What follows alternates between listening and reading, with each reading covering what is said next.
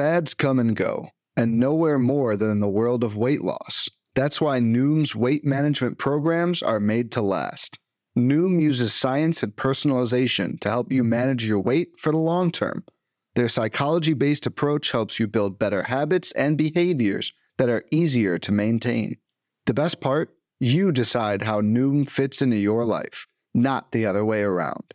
Sign up for your trial today at Noom.com. That's N O O M dot com to sign up for your trial today.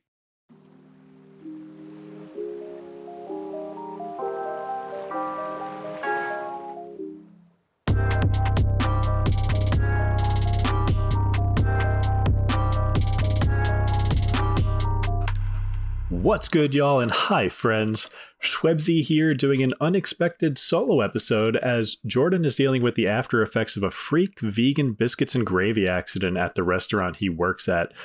He was developing his special secret menu and tragedy struck. The good news is that, in spite of all of his third degree gravy burns from being coated in magma esque vegan gravy, his vocal cords are fine and unharmed, and he should be back on the show and podding in no time at all. Make sure you tweet at him and wish him back to full health so that he can feel the love of our listeners as he recovers from his gravy mishap. If you do want to reach out to him or me or us, you can find us on Twitter at at Shwebsi for me, S H W E B S I, at Bunt Singles for Jordan, or on our joint podcast account at In the Deep PL. And please, if you like the episode, leave a review on Spotify, Apple, or Stitcher.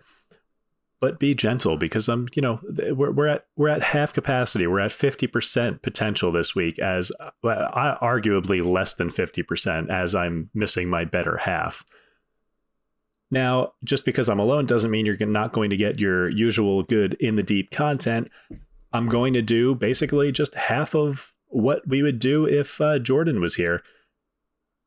We're going to do one deep dive, and then I'm going to kind of take a tour around the league and look at any interesting sub 20% things going on around the league. So yeah, we're we're getting half of our normal amount of deep dives, but hopefully uh, hopefully you guys won't miss out too much on that. We can just we can probably just safely assume that Jordan would do a deep dive on like I don't know like Alex Wood or or just p- pick a brewer, pick any brewer, and uh, pretend you you heard ten minutes of deep dive on one of them. Let's say let's say uh, Joey Joey Wiemer. Let's say we got a Joey Wiemer deep dive from Jordan. Now me, I had a tough week this week choosing who I wanted to talk about. It, it was really tough to choose just one player but I wanted to go with a golden oldie who is producing surprisingly well so far and is going to remain worth your time as long as he stays upright, which isn't always a guarantee for this player in recent years. And if Golden Oldie didn't give it away, we're going to be talking about Andrew McCutchen today. Get it? golden, Pirates, yellow. You, you get it. Anyways, I, I wanted to talk about Kutch because being a 36 year old corner outfielder, he's kind of an afterthought these days. He had like a 425 ADP, and uh, especially with his return to Pittsburgh, which some folks might just see as a nice little retirement tour for the franchise that he used to star for, a la Albert Pujols last year. I'm here to tell you, though, McCutchen is very far from washed, and he could actually be a meaningful contributor for fantasy teams this year, a la Albert Pujols last year. This is Kutch's 15th year in the majors, and to this point, he has been a below average hitter exactly one time last year when he put up a 98 WRC plus, which is barely below league average.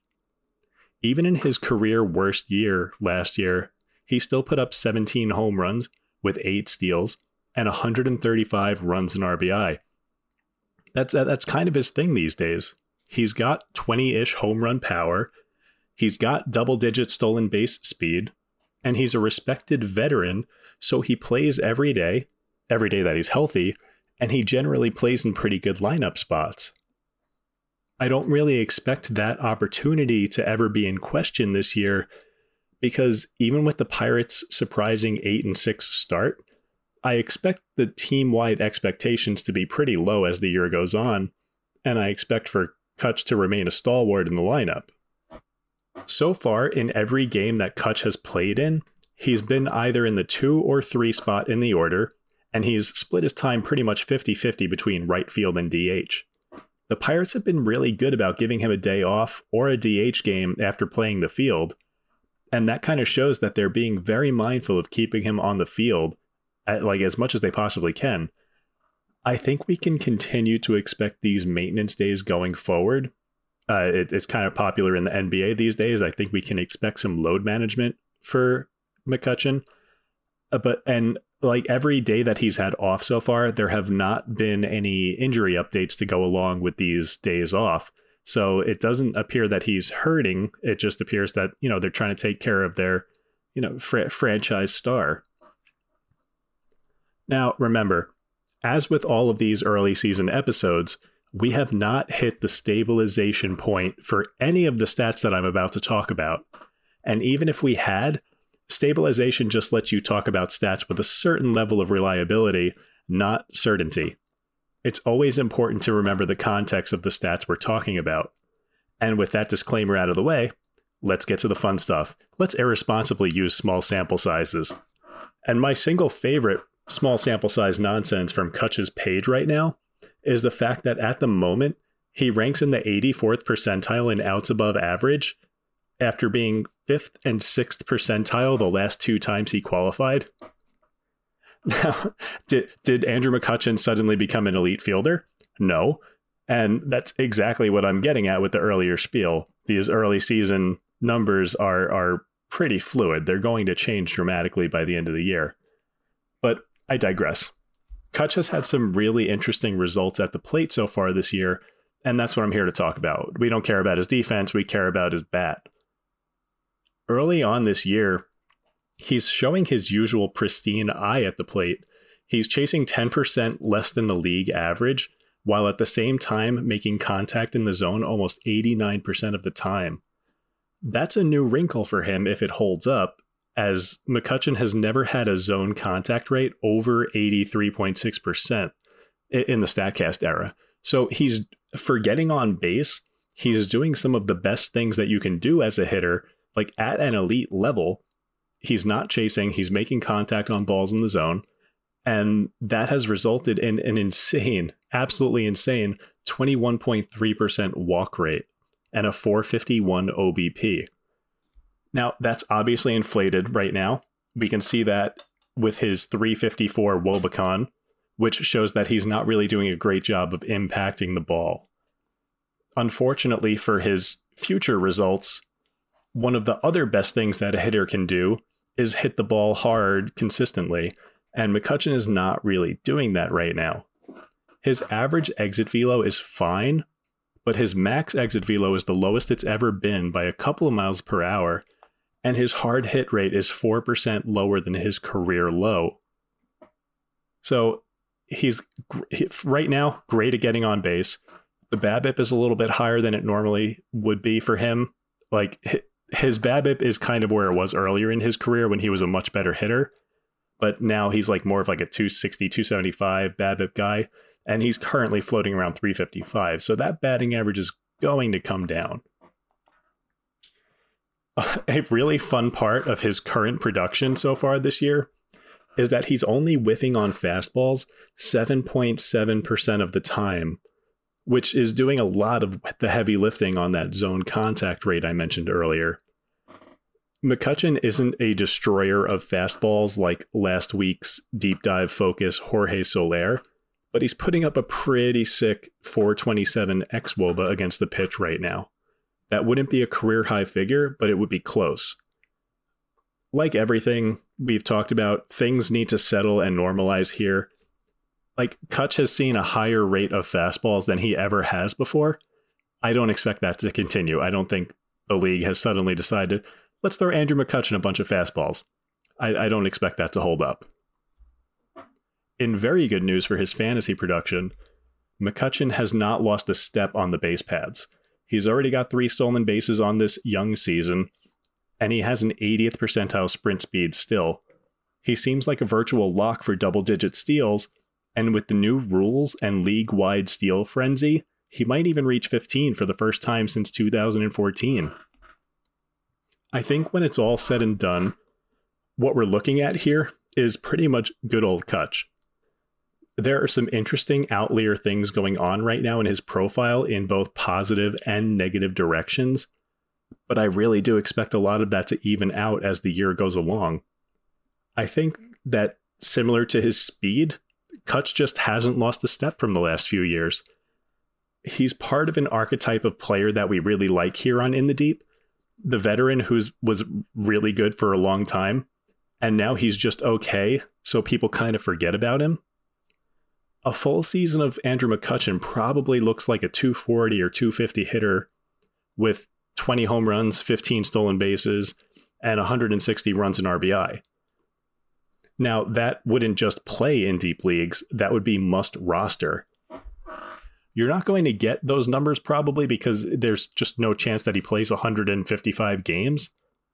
But as long as you pay attention and, you know, sub him out when he sits, that you know, this is obviously a bonus for you daily league players and guys who pay attention.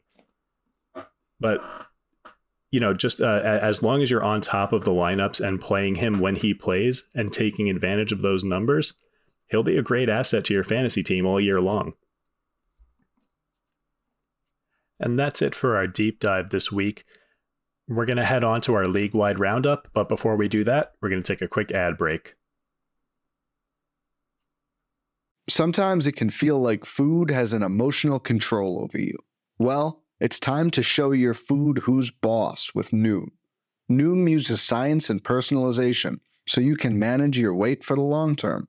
Their psychology based approach helps you build better habits and behaviors that are easier to maintain. And they help you understand the science behind your eating choices and why you have those cravings.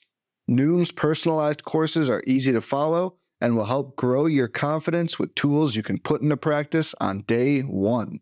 The best part? You decide how Noom fits into your life, not the other way around.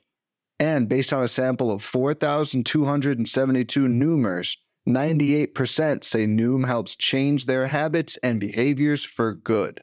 Start taking control of your weight management and join the millions who have lost weight with Noom. Sign up for your trial today at Noom.com. That's N O O M.com to sign up for your trial today. When it comes to weight management, we tend to put our focus on what we eat, but Noom's approach puts the focus on why we eat, and that's a game changer. Noom uses science and personalization so you can manage your weight for the long term. Their psychology based approach helps you build better habits and behaviors that are easier to maintain. And they help you understand the science behind your eating choices and why you have those cravings.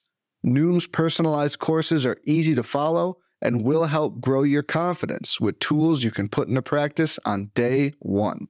The best part? You decide how Noom fits into your life, not the other way around. And based on a sample of 4,272 Noomers, 98% say Noom helps change their habits and behaviors for good. Try Noom today and see the results for yourself. Sign up for your trial today at Noom.com. That's N O O M.com to sign up for your trial today.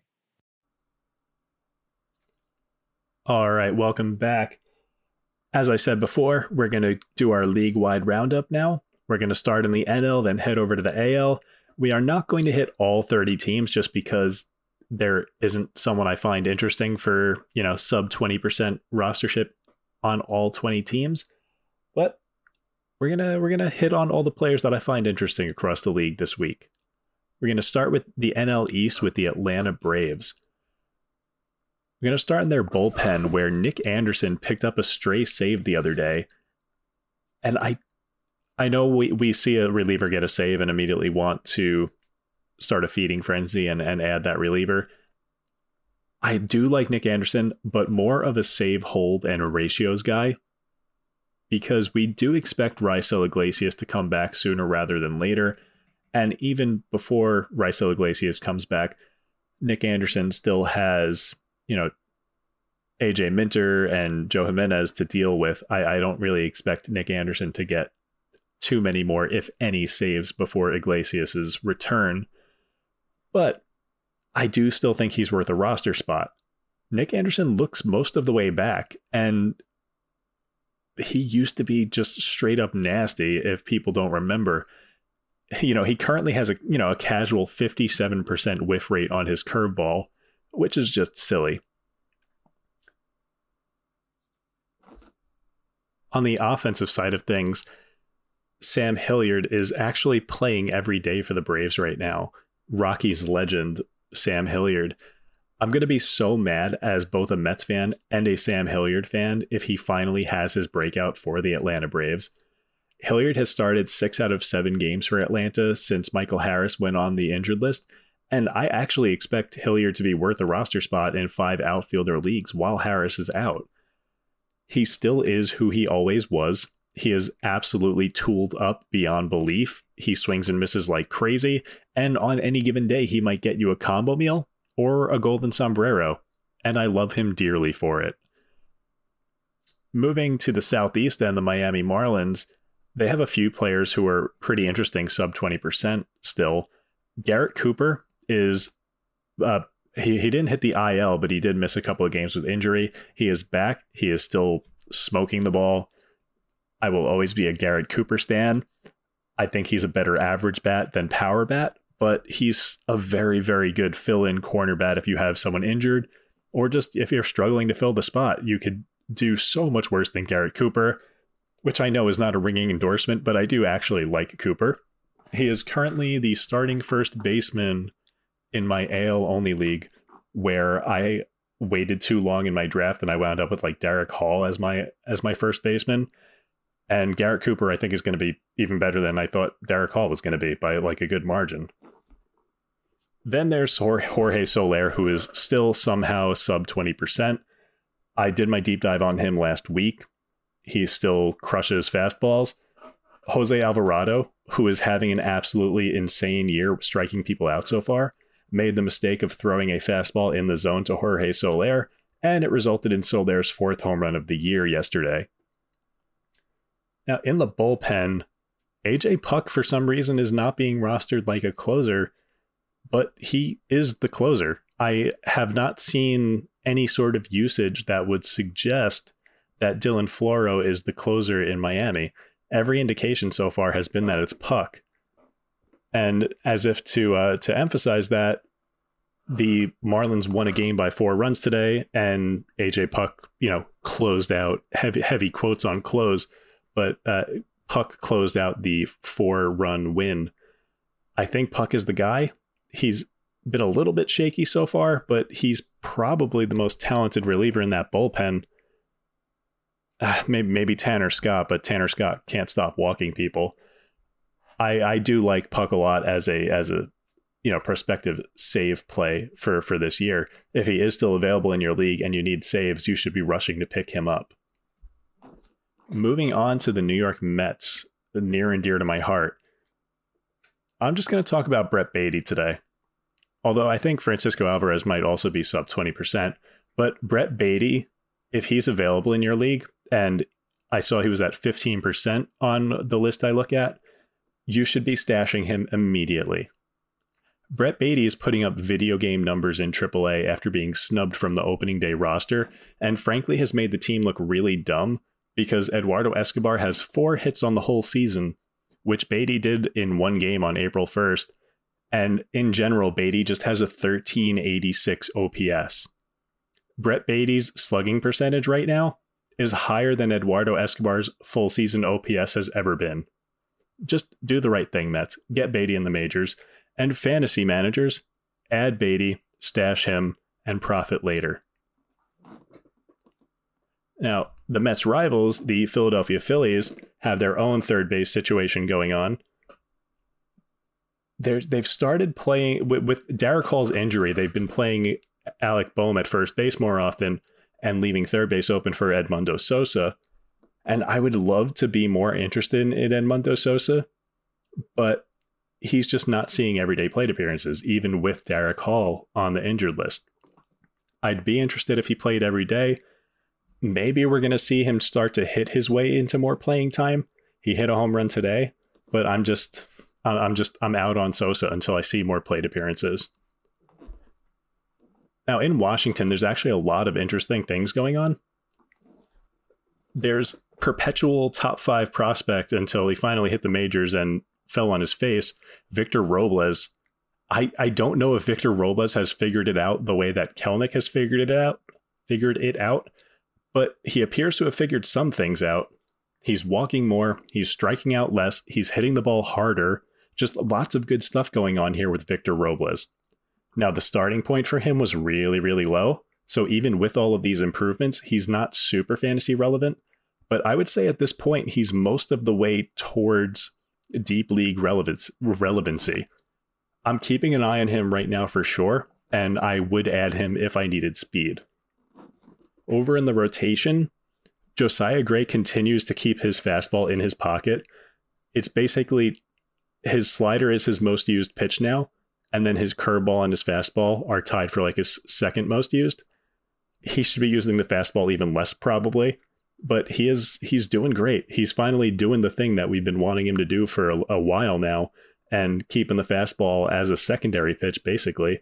I'm adding Josiah Gray wherever I can. I think this is a really high upside play here. In the area in the uh, Nationals bullpen, Hunter Harvey uh, was someone that I talked about in the preseason as a, a closer candidate because Kyle Finnegan is not very good. The Nationals love bringing Hunter Harvey into games in like the sixth inning after their starter stumbles third time through the order and there are some runners on base and they love bringing Harvey in to bail out the starter. I feel like they trust Harvey in high leverage situations, but they, they're they're using him more like a fireman than a closer right now. But I, I really feel like we're not too many more Finnegan blowups from getting Harvey in the closer role instead of Finnegan it's just that there's a pretty pretty big talent disparity here. I feel like, and in bad bullpens, the talent wins out eventually, and the talent is with Harvey. Now, there were also some interesting things elsewhere on the Nationals roster. Stone Garrett had a monster game the other day, and he's interesting, but not playing enough. Lane Thomas is kind of a very blah player who plays all the time. So if you're just trying to get a regular bat in a lineup, Lane Thomas is always competent there. And then there's Alex Call, who is leading off against both lefties and righties right now. There might be something here. He's not a very toolsy player, but he might be a decent OBP and runs scored kind of player, kind of like a a very poor man's Brandon Nimmo. I don't know. I'm I, I have him in a league but I'm not super excited about it.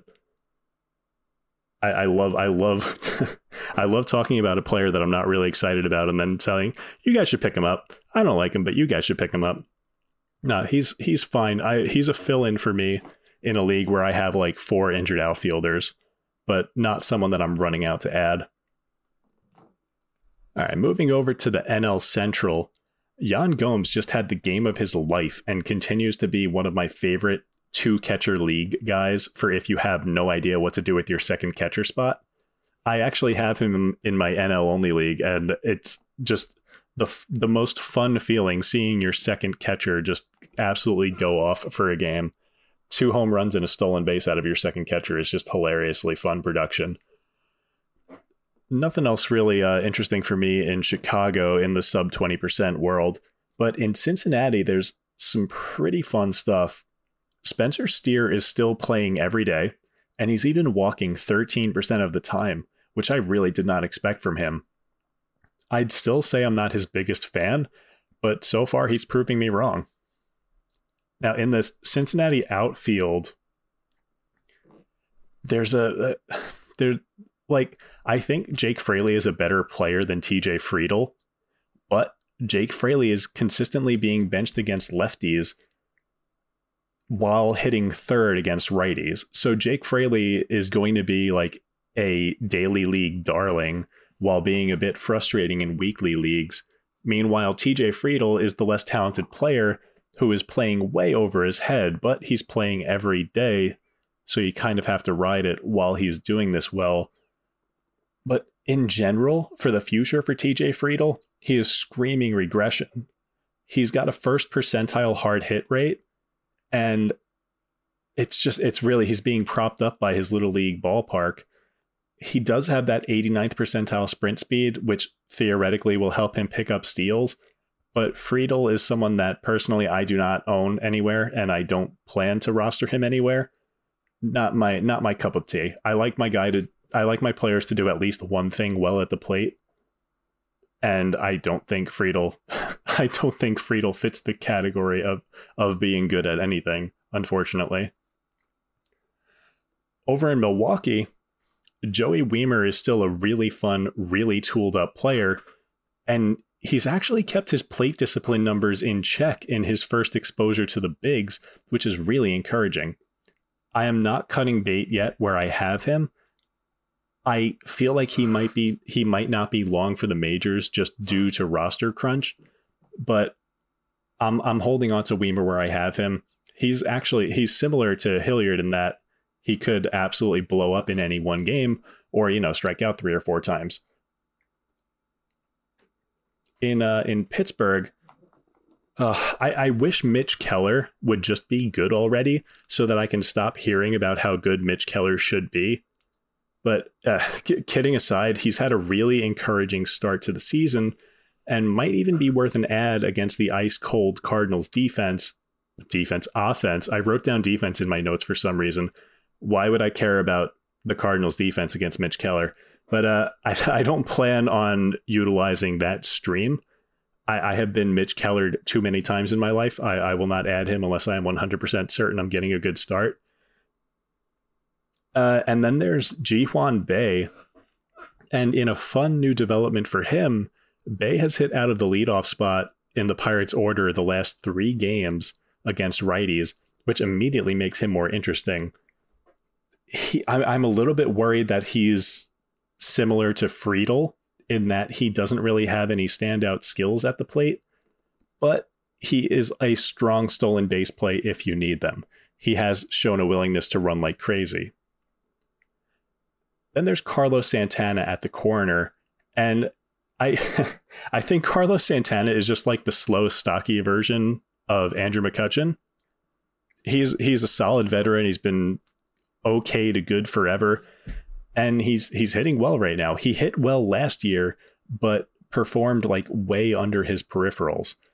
I think he's really where the corner infield spot in really deep leagues, and I, I have him in a couple of spots myself. He was a corner infield target for me when I wanted to wait on that spot.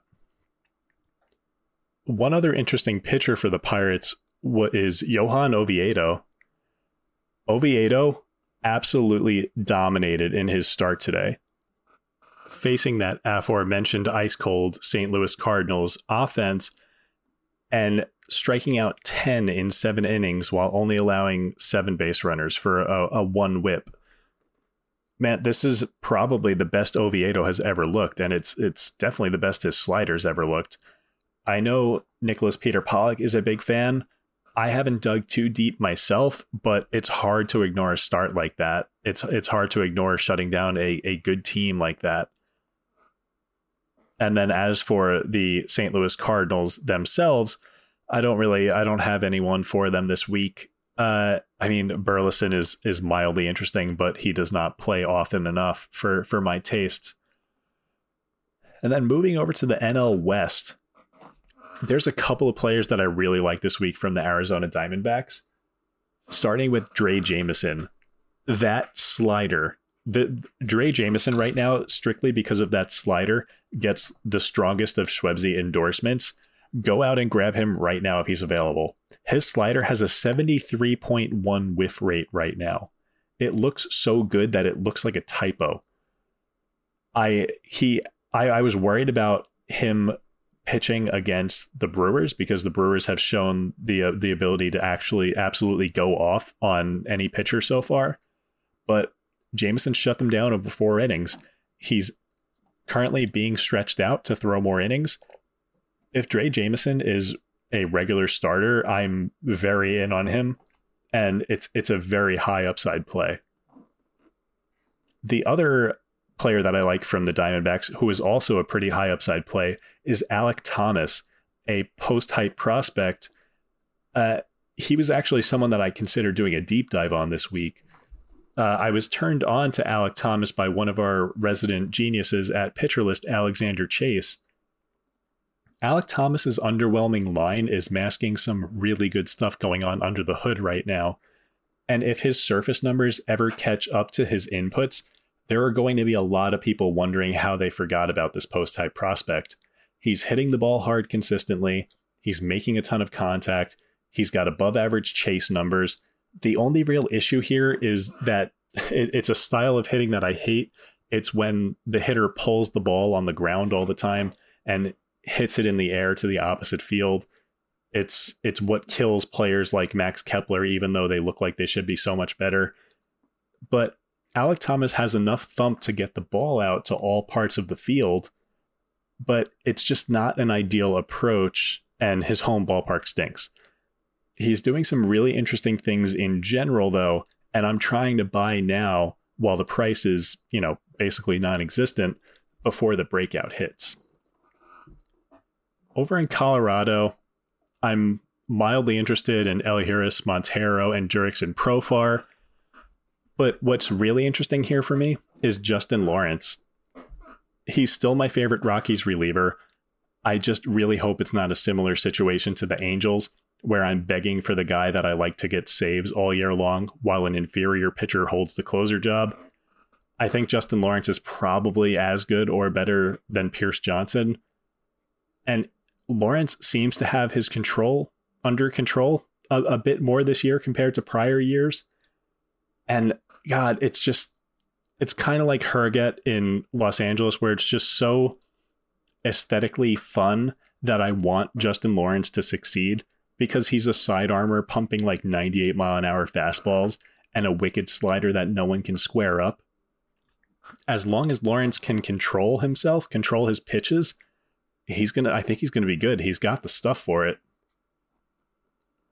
Over in Los Angeles, the the uh, National League variety of Los Angeles, uh, Trayce Thompson has good numbers on the surface, but I just don't think he's playing consistently enough to warrant uh, playing every day, unless it's a daily league and you're you're staying on top of starting him when they start him. That's really it for uh, for LA, and then in San Diego, I'm still all over Trent Grisham. He hasn't missed a game yet. He's still hitting leadoff against righties. And all the things that I've said on previous episodes still apply. The average will probably hurt you, but Grisham is a good player, and he gets a big, big bump in OBP leagues. He hit his fourth home run the other day. I, I expect him to be productive this year.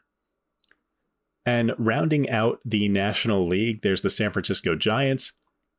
I, am gonna do it again. I'm gonna I'm gonna fall for JD Davis once again. JD Davis has started eight of nine games and he has hit third or fourth in the last six games. I'm all in. I just cannot quit JD Davis. I don't care that he swings and misses as much as he does. He still hits the ball so darn hard. If the Giants are going to give him a chance and let him play every day and let him play in run producing spots every day, I, I expect run production to follow. That's really all there is there. And I think Jordan would be mad at me if I didn't at least bring up Alex Wood. He gets a start at Miami next, which is among my favorite streaming targets. Although as a as a sort of low strikeout guy, I, I wonder if Alex Wood is going to be a bad matchup for Miami. But I, I don't I don't hate that start. I'm going to be running it out there myself as a stream in a couple of leagues. And now we're going to take one more ad break before we move over to the AL. Most weight loss programs are short term fixes, but the problem is managing your weight needs a long term solution. And that's what makes Noom different. Noom uses science and personalization so you can manage your weight today and in the future. Their psychology based approach helps you build better habits and behaviors that are easier to maintain. And they help you understand the science behind your eating choices and why you have those cravings. Noom's personalized courses are easy to follow and will help grow your confidence with tools you can put into practice on day one. The best part? You decide how Noom fits into your life, not the other way around. And based on a sample of 4,272 Noomers, 98% say Noom helps change their habits and behaviors for good. Start taking control of your weight management and join the millions who have lost weight with Noom. Sign up for your trial today at Noom.com. That's N O O M.com to sign up for your trial today. Eating is an emotional experience, which is why managing your weight needs to be a psychological one. Noom uses science and personalization so you can manage your weight for the long term. Their psychology based approach helps you build better habits and behaviors that are easier to maintain. And they help you understand the science behind your eating choices and why you have those cravings. Noom's personalized courses are easy to follow and will help grow your confidence with tools you can put into practice on day one. The best part? You decide how Noom fits into your life, not the other way around. And based on a sample of 4,272 Noomers, 98% say Noom helps change their habits and behaviors for good. Start taking control of your weight management and join the millions who have lost weight with Noom. Sign up for your trial today at Noom.com. That's N O O M.com to sign up for your trial today. All right, moving over to the AL East. I don't really have anything for Baltimore. It's it's wild how Baltimore has become this like like every, oh, everyone relevant on Boston, sorry, Baltimore is rostered in more than 20% of leagues. Like the only really relevant players who aren't rostered a lot are out of Ramon Urias, who is fine. I, I like him, but he's not great. And I, I mean, that's it in the lineup. And then in the the rotation, there's Tyler Wells, who is a little bit uninspiring, and Dean Kremer, who is, you know, same. Yeah, Baltimore's made a, a really big tran- transformation over the last year, but it is it's made them a lot better, but it's made them a lot less fun for us to talk about here on In the Deep. Over in Boston, Nick Pivetta kind of goes in the same bucket in my head as Mitch Keller. I, I wish Pivetta would just be good so that I can stop hearing about how good he should be. Pivetta gets the Angels and the Twins next which are both offenses that I wouldn't necessarily target for streams, especially Los Angeles. But Pivetta does have a, a pretty high K upside and a much higher K upside than your usual sub 20% pitcher. So if you're gunning for strikeouts, he might be your guy.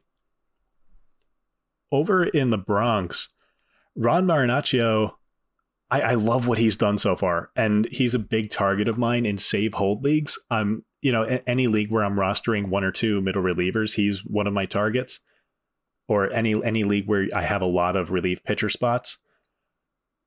I think he's just good as he is. I think he's going to get you good ratios, good strikeouts, the occasional hold for those hold leagues. And I think he's gold if Clay Holmes gets injured or implodes. I, I I'm I'm not sure what the Yankees have in mind, but he could very easily be the next man up now things are getting interesting over in Tampa Bay. I said last week that you should stash Josh Lowe, and it might already be too late if you didn't. He continues to absolutely blister the baseball. He has started three of the last four in center field, and he hit a home run today in a futile effort to try to maintain the Rays' undefeated streak. They are they are now sadly in they they now have one in the loss column. But Josh Lowe now has four in the home run column, and he continues to just shine in every opportunity that they give him. And then there's Harold Ramirez. If the Rays figured out how to get both Yandy Diaz and Harold Ramirez to hit fly balls in the same offseason, then I'm ready to vote for the Tampa Bay coaching staff to replace the entire government because they can fix anything. But needless to say, I love Harold. And the only reason that he's not a screaming must add now is because he just gets too many days off because the Rays are the Rays and they just have too many quality players. And speaking of quality players on the Rays who are just just champing at the bit to get a spot, Taj Bradley. Now, this is sad for for In the Deep because In the Deep favorite Jeffrey Springs looks like he's going to be out for a while but the beneficiary of that is Taj Bradley, who has an absolutely nuclear fastball, which I, I always love as a way to start a repertoire. If Springs is out for a while, and it looks like that's going to be the case, that makes Taj Bradley a very high priority ad. I already blew 10% of my season long budget in my AL only league to lock down Taj Bradley. Also, he would potentially be a $10 keeper, which know, any any any sort of keeper league and he becomes even more valuable. I don't think there's anything really interesting going on in Toronto right now in our neck of the woods. So we are going to move over to the AL Central. Starting with the Chicago White Sox, Yasmani Grandal still got it. He even got a recent start at DH, which I didn't totally expect given the uh, the roster composition they've got going on over there in Chicago.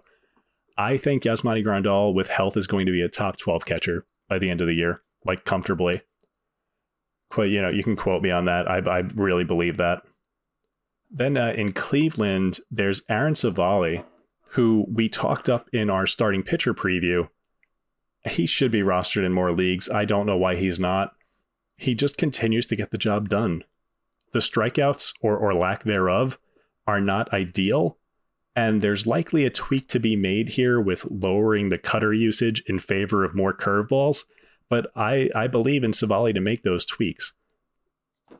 He's a smart pitcher with a broad repertoire, and he has proven himself, you know, willing to switch things up to get the job done. The Guardians have a couple of pitchers, you know, as the Guardians do with their constantly churning out good pitchers. They have a couple of relievers who I'm interested in this year as, you know, just ratio guys, strikeout guys, uh, stabilizers in the bullpen. There's Trevor Stephan, who is kind of a, a repeat of last year. He did the same thing last year, and I was a big fan of his.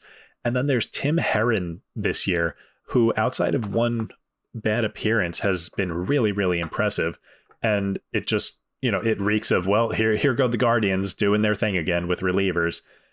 I, I like Tim Herrin as a good as a good strikeout arm out of the bullpen. Over in Detroit, Spencer Torkelson is still a stash for me. Uh, I, I, I would it kill the guy to take a pitch? He's got like a two percent walk rate right now, and it's uh, I I don't love that. I, I do not like when players don't take walks ever. I did not think that Torkelson would be that kind of hitter he will likely get every opportunity to sink or swim. He's still hitting the ball really hard when he hits it. It's just not to ideal places on the field. I, I, I think there's a good hitter here, but I'm starting to think that Detroit just isn't the team to unlock that potential. Over in Kansas City, speaking of teams that don't normally unlock potential, Kris Bubic, it's this is another priority ad this week, and I can't believe I'm saying that. Bubic looks incredible compared to the past. He has increased his fastball velo and improved the fastball's profile while adding a wicked slider that he can still take even greater advantage of by throwing more often. It's a wicked pitch, and he's only throwing it like 10% of the time right now. A lot of much smarter people than me are all in on Bubic right now, so it would probably behoove you to follow suit. I, I know I know I am. Over in Minnesota and wrapping up the AL Central, Trevor Larnach just got benched versus the lefty, which is a, a big warning sign for, for his plate appearances. This, this might be the beginning of the end for the Larnach hype train his last five games have featured a 105 batting average and a 45.5% strikeout rate. The league may have remembered that Larnach cannot hit breaking pitches. Uh, I I might be cutting bait. I, I did not think that it would be a long ride on the Larnach bandwagon. I was hoping it wouldn't be this short, but I, I might be cutting bait. And then in the infield, there's Edouard Julien, Julien impressed the world during the WBC and then continued to crush in spring training after his team was eliminated. He's basically never not hit when and and he's getting an opportunity in the majors finally. I'm giving him a shot in my home league and given the position he plays, he's absolutely worth an ad to see if any of his minor league production can carry over to the majors. Just as a point of reference, I like Julien quite a bit more than I like Spencer Steer and that that's not to say that's not a shot at Spencer Steer. I just think Julien is working with better tools, even if uh, you know Steer might have more opportunity and a better ballpark. Moving over to our final division, the AL West. Now, you guys know that I love Chas McCormick in Houston. That has only that love has only grown this year as Chas has gotten more and more opportunities and has increased his production to match and he even started running a bit. I did not expect that. That was not part of the reason that I loved Chas McCormick. Something concerning did happen today. He came out of a game and they they cited vision as the reason that he came out of the game. That could be bad. It's it's something to monitor. I I know I will be keeping an eye on it. Ha, because I have him in two or three leagues. But yeah, uh, if this turns out to be nothing, I think McCormick will continue to be a fantastic, fantastic player in five outfielder leagues. I mentioned Jimmy Herget before when I was talking about uh, Justin Lawrence. I, I still like Herget as a potential closer in LA. He did have one bad blow up uh, appearance, but he's he's I, I, still feel like he's better than Estevez. Estevez has continued his very wild ways that he uh, that he had in spring training. He's walking. I, I think it's like seven per nine right now in his limited season so far. Jose Quijada has a couple of saves, but he's a lefty, so I don't I, I don't know if that's going to to hold. I, this might just wind up being a committee. And if it's an Estevez Quijada committee, I'm going to wind up being very sad. Over in Oakland, I, I just got I just had the immense glee of watching the Mets shellac them. I, it was like 16 to 6 or something. But something good for Oakland that happened in the game was Brent Rooker hitting his fourth home run of the season already. Rooker is already almost halfway to his career high of nine home runs after just 29 plate appearances, and he's striking out about half as much as he has in his previous stints in the majors. It's worth a flyer. The power is legit. You know, he had, he had a 65 raw power rating as a prospect. But like I mentioned before, it's only 29 plate appearances. I would expect the strikeouts to rise. I'd be very surprised if they didn't.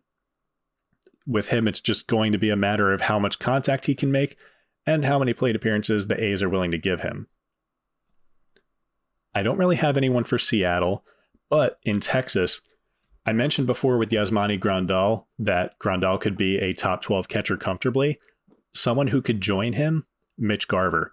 Mitch Garver has gained catcher eligibility in in leagues that have the uh, the the less strict position guidelines. He's hit the uh, th- three start threshold, and Garver has just such immense power. Like he could very comfortably be a top 12 catcher by year's end as long as he gets to like, you know, 400 plate appearances or so. And he will have the benefit of DHing a lot because Texas has a very competent catcher in Jonah Heim. And uh yeah, that's that's that is our league-wide roundup. Uh folks, I am sorry that you had to listen to me for 40 minutes straight. I know you usually get some very, very nice breaks of Jordan's dulcet tones as opposed to just me for, for the entirety of the episode, but we made it. As I said before, if you want to reach out to Jordan or myself, you can do it on Twitter. Jordan is at Bunt Singles. I am at Shwebsi, S H W E B S I. Or you could reach out to us on our joint account at In the Deep PL that's all for this week. And as always, bye, friends.